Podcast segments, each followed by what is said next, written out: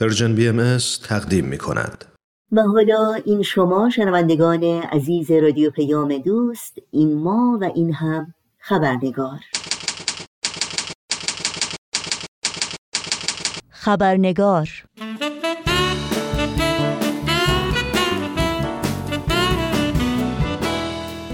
دوستان و همراهان خوب خبرنگار نوشین آگاهی هستم. به شما خوش آمد میگم.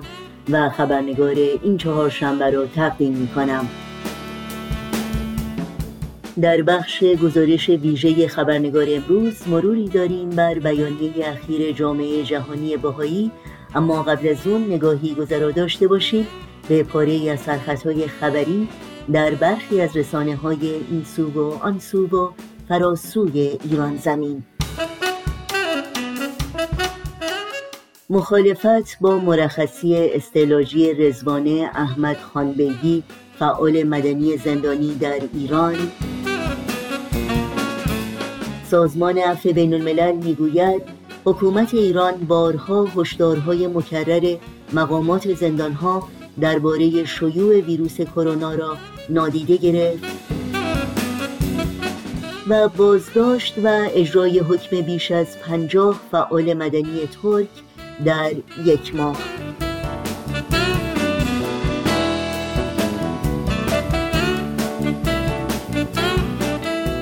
و اینها از جمله سرخطهای خبری برخی از رسانه ها در روزهای اخیر بودند.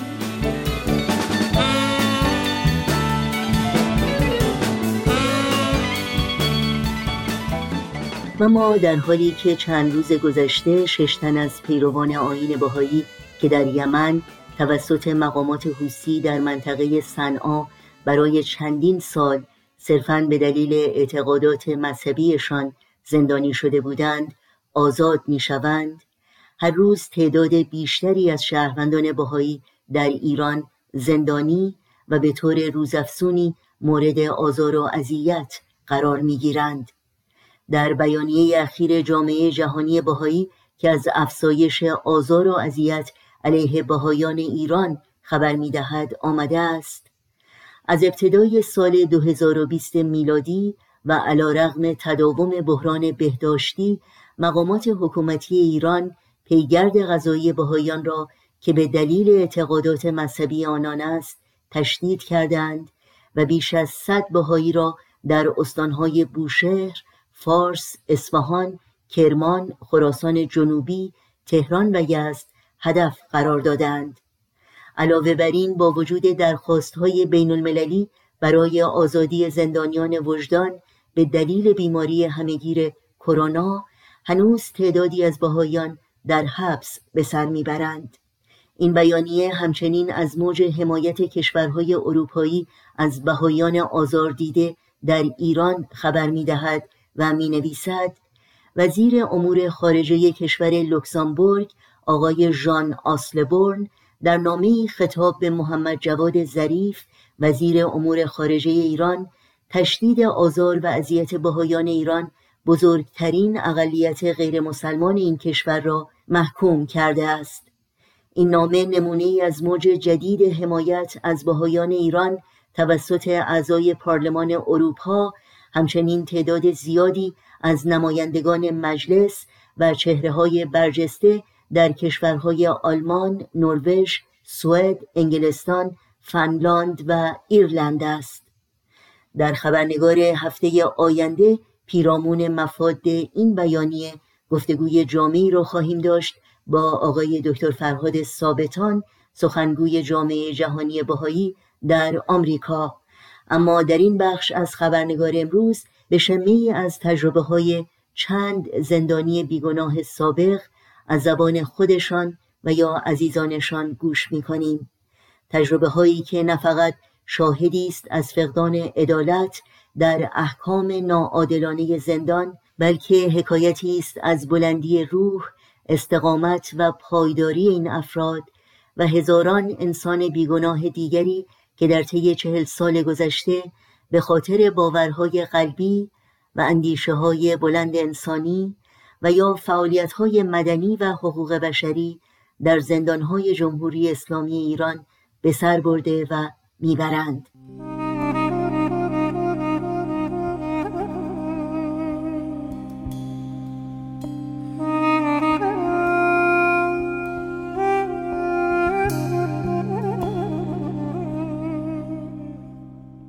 یک روز زمستانی وقتی از سر کار به منزل برگشتم خبردار شدم که از طرف دادگاه انقلاب تبریز نامه احزاریهی برایم فرستاده شده و جهت پاسخگویی به پاری سوالات مرا خواستند. وقتی که به دادگاه انقلاب مراجعه کردم چند ساعت مورد بازجویی قرار گرفتم.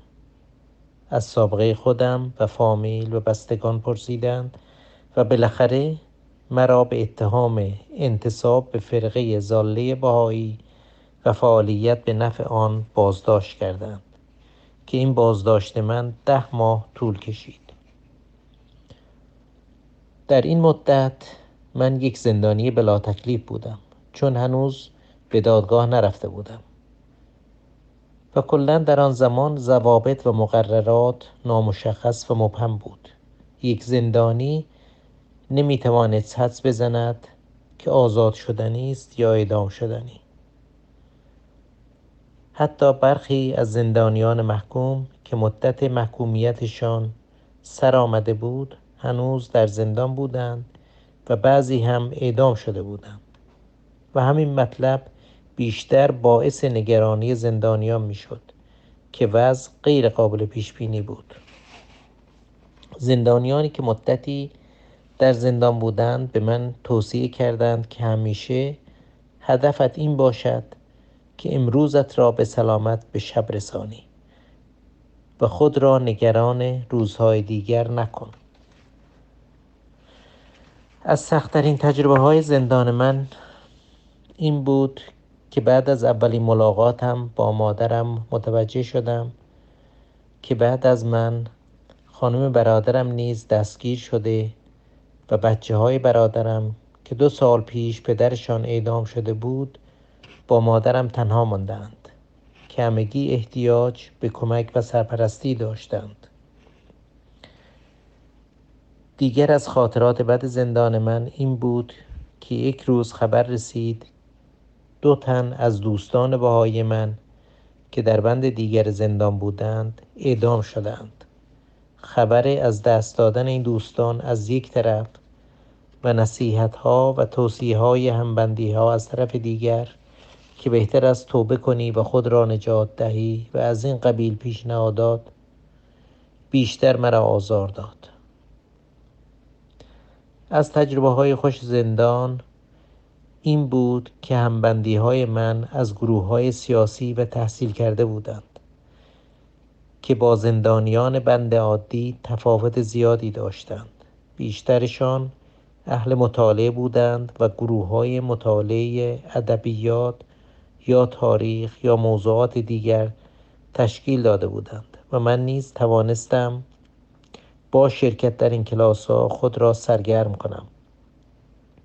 و البته امکان آشنایی و تحکیم دوستی در زندان به خاطر وقت زیاد بیشتر است.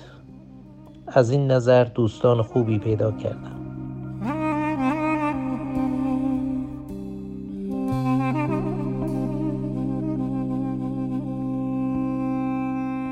من خودم تجربه زندان بودن رو ندارم ولی دوست دارم براتون از یکی از خاطراتم و زندانی شدن عزیزترین کسانم صحبت کنم براتون.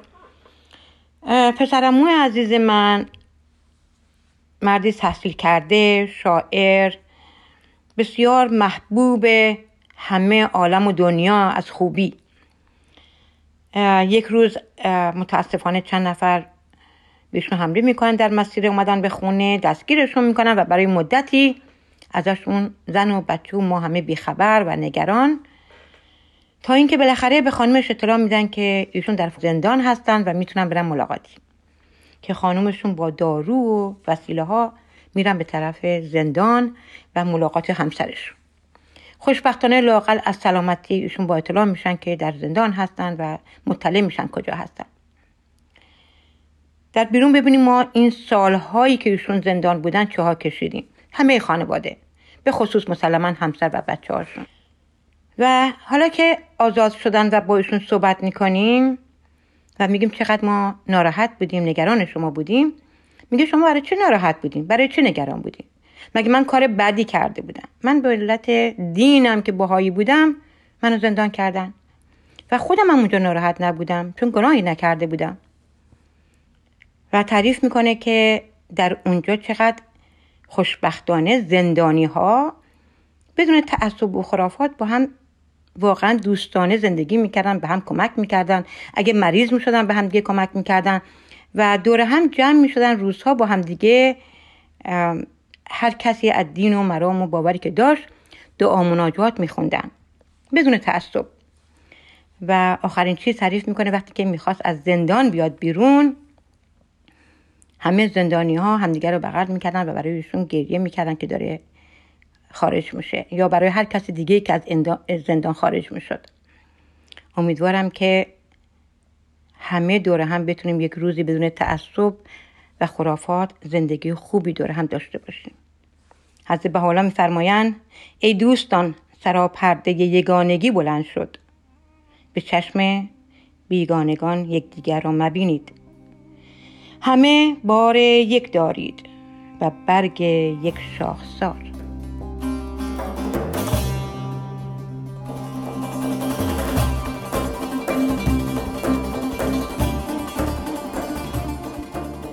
خب من بعد از اینکه با همسرم که بهایی هست ازدواج کردم از ایران خارج شدم و سالها خارج از ایران در اروپا و آمریکا زندگی کردم و بعد شرایطی پیش اومد که می‌خواستم مادرم رو ببینم به خاطری که ایشون به شدت مریض بودن و نگران این بودم که مبادا همونطوری که در قربت و در مهاجرت پدرم رو از دست دادم بدون اینکه بتونم ایشون رو ببینم نکنه. همین اتفاق در مورد مادرم بیفته. بنابراین تصمیم گرفتم که روانه ایران بشم و مادرم رو ببینم. به محض اینکه به ایران رسیدم توی فرودگاه امام خمینی پاسپورت من رو گرفتن و بعد از مدتی بازجویی و سوال و جواب من رو به زندان اوین فرستادن. یک هفته در انفرادی بودم و مدت دیگری هم در بند عمومی. تجربه زندان انفرادی واقعا می‌تونم بگم یک تجربه مهیبی بود. من اصولا آدمی هستم که توی زندگی عادیم زیاد توی خونه نمیمونم و همیشه دوست دارم که توی دل طبیعت باشم و اگر کاری ندارم و اوقات فراغتی دارم همیشه سعی می‌کنم که بیرون از خونه اوقاتم رو سپری بکنم. بنابراین آدمی با این روحیات وقتی توی یک اتاق یا سلول دو در دو متری قرار می‌گیره که فاقد هر گونه شرایط آسایش و آرامش هست. مثلا نه تلویزیونی هست نه تختی هست نه بالشتی هست نه کتابی هست که آدم خودش رو باش سرگرم بکنه. اون تجربه تجربه واقعا مهیبی می‌تونم بگم که هست. برای آدم و مدام افکار مختلف به ذهن آدم هجوم میاره که چه خواهد شد الان به عزیزان من چه میگذره شرایط خودم چطور خواهد بود در گذشته چه اتفاقاتی برام افتاد چرا من اینجا هستم بدون اینکه مرتکب هیچ جرم یا گناهی شده باشم و سوالات بسیار بسیار زیاد. زندان همه چیزش سخت و ناگوار هست. تجربه شیرینی واقعا شاید در دلش به اون صورت به وجود نیاد مگر اینکه آدم با همبندی ها و انسان های دردمند دیگه آشنا بشه که احساس بکنه که واقعا اونها هم شرایط سختی در زندگی رو دارن تحمل می‌کنن. خب من سختی های زیادی داشتم مخصوصا اینکه می‌دونستم مادرم مریض احوال هست و به شدت نگران در زندان بودن منه. می‌دونستم که همسرم که در خارج از ایران زندگی می‌کنه به تنهایی باید زندگی رو پیش ببره. نگران کار ایشون بودم نگران وضعیت روحی ایشون بودم. نگران اینکه چطور از پس شرایط برخواهد اومد با اینکه می‌دونستم که به اندازه کافی قوی هست. ولی آدم همیشه نگرانی هاش در این شرایط چندین و چند برابر میشه. آدمای توی زندان آدمایی نیستن که شما حتی در بدترین شرایط به اونها به عنوان مجرم نگاه بکنین. برای من همه اونها آدمهایی بودن که قربانی شرایط بودن تا اینکه خودشون تصمیم به کارهای ناسواب گرفته باشن. آدم های مختلفی اونجا بودن. آدم هایی که درد مشترکشون در زندان بودن بود با پیشینه های مختلف با وضعیت های خانوادگی مختلف. ولی در مجموع همه داره خصایل انسانی خوبی بودن و افرادی که من باشون در تماس بودم اینها همه واقعا قربانی اون شرایطی بودن که جامعه و حکومت بهشون تحمیل کرده بود. نه اینکه خودشون فاقد قدرت تصمیم گیری و انتخاب باشن. اما متاسفانه ما می‌دونیم که شرایط ایران به گونه هست که آدم ها رو حل میده به سمت انجام دادن کارهایی که شاید در یک شرایط عادی افراد نخوان دست به اون کارها بزنن. اونچه که در زندان آدم رو امیدوار می‌کنه اینه که فکر بکنه که آدم هایی که براش عزیز هستن و بیرون از زندان هستن خوب و قوی هستند و در زندان بودن آدم خلالی بر روحیه اونها وارد نمی‌کنه. یعنی خود زندانی خود فرد زندانی بیشتر امیدواره که دیگرانی که بیرون از زندان هستن قوی بمونن و بتونن که از پس شرایط سخت زندان بر بیان و می‌تونن از اون شرایط عبور بکنن. و غیر از اونها امیدی که من داشتم این بود که فکر می‌کردم به هر حال اون هم یک مقطعی از زندگی که خواهد گذشت و شاید خداوند برای من مقدر کرده که اون شرایط بسیار سخت رو هم تحمل بکنم و درونم قویتر و مستحکمتر بشه نسبت به دنیای اطرافم.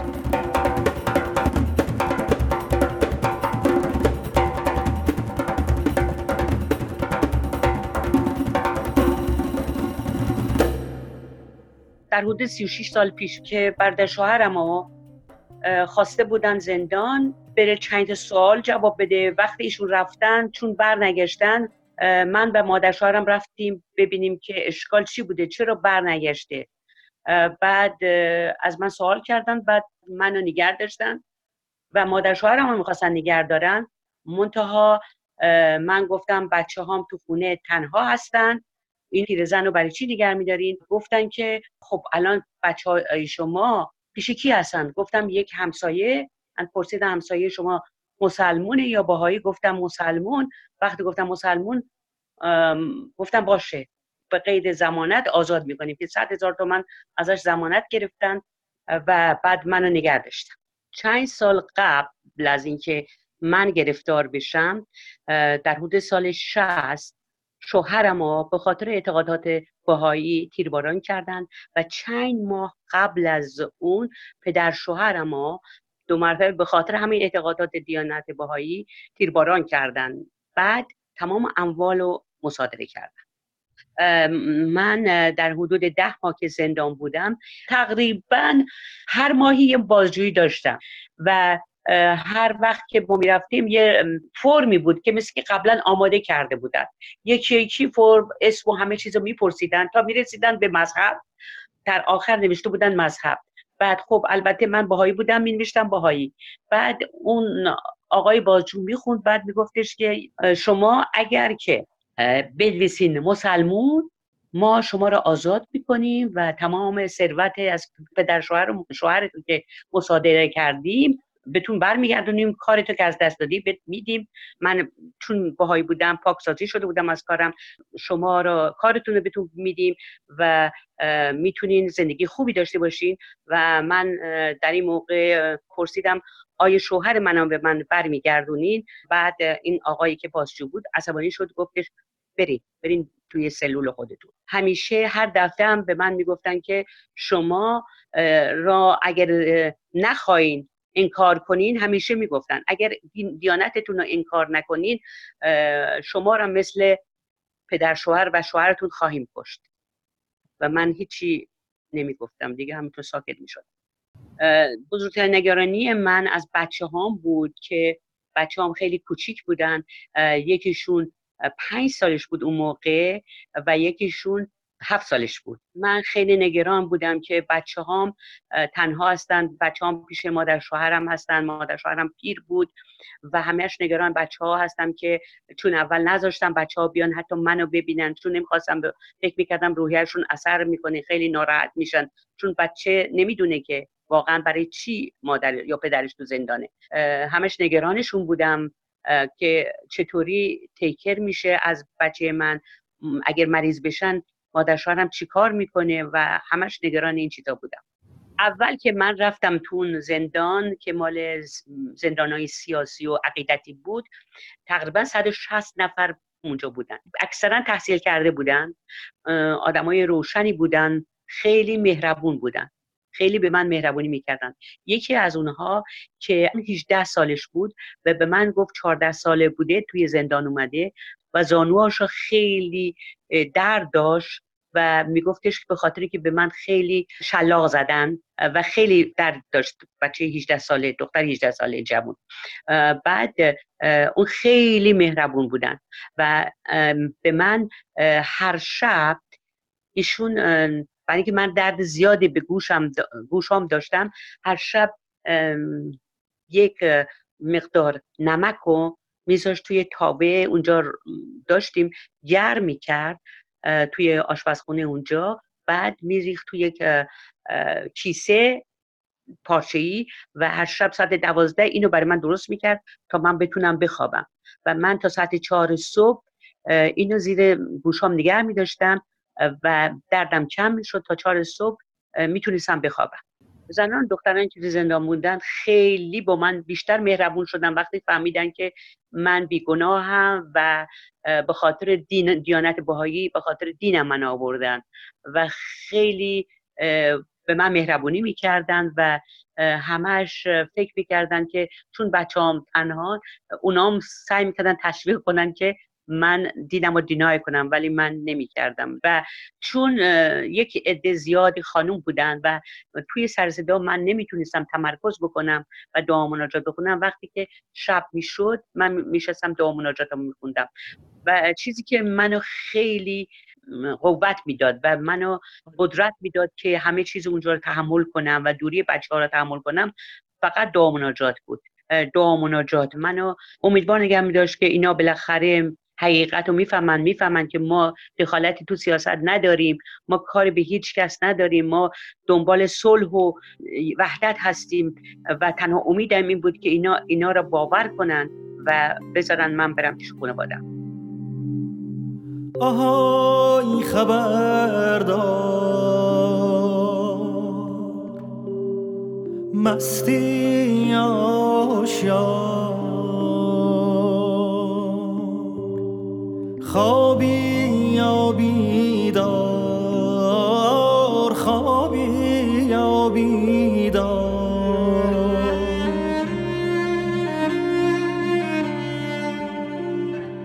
تو شب سیاه تو شب تاریک از چپ و از راست از دور و نزدیک یه نفر داره جار می‌زنه جار. آهای غمی که مثل یه بختک رو سینه من شده ای آوار از گلوی من. دستاتو بردار دستاتو بردار از گلوی من از گلوی من. دستاتو بردار.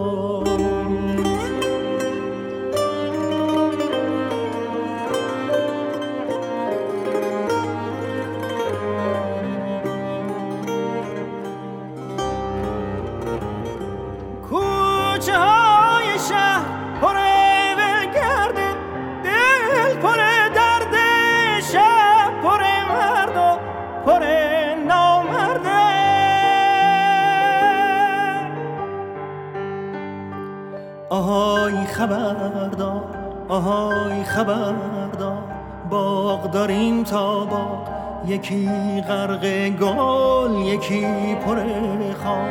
مرد داریم تا مرد یکی سر کار یکی سر بار. آهای خبردار یکی سر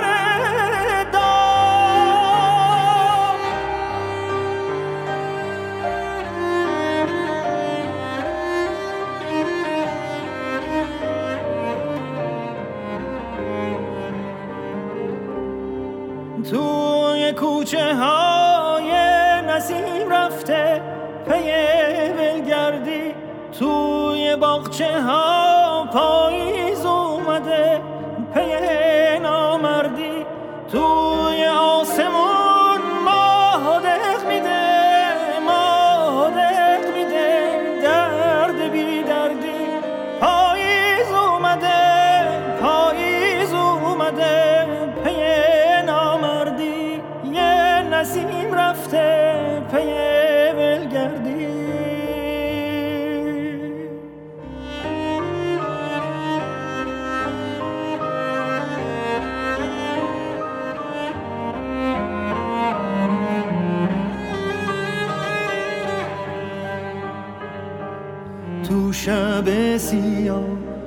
شب تاریک از چپ و از راست از دور و نزدیک.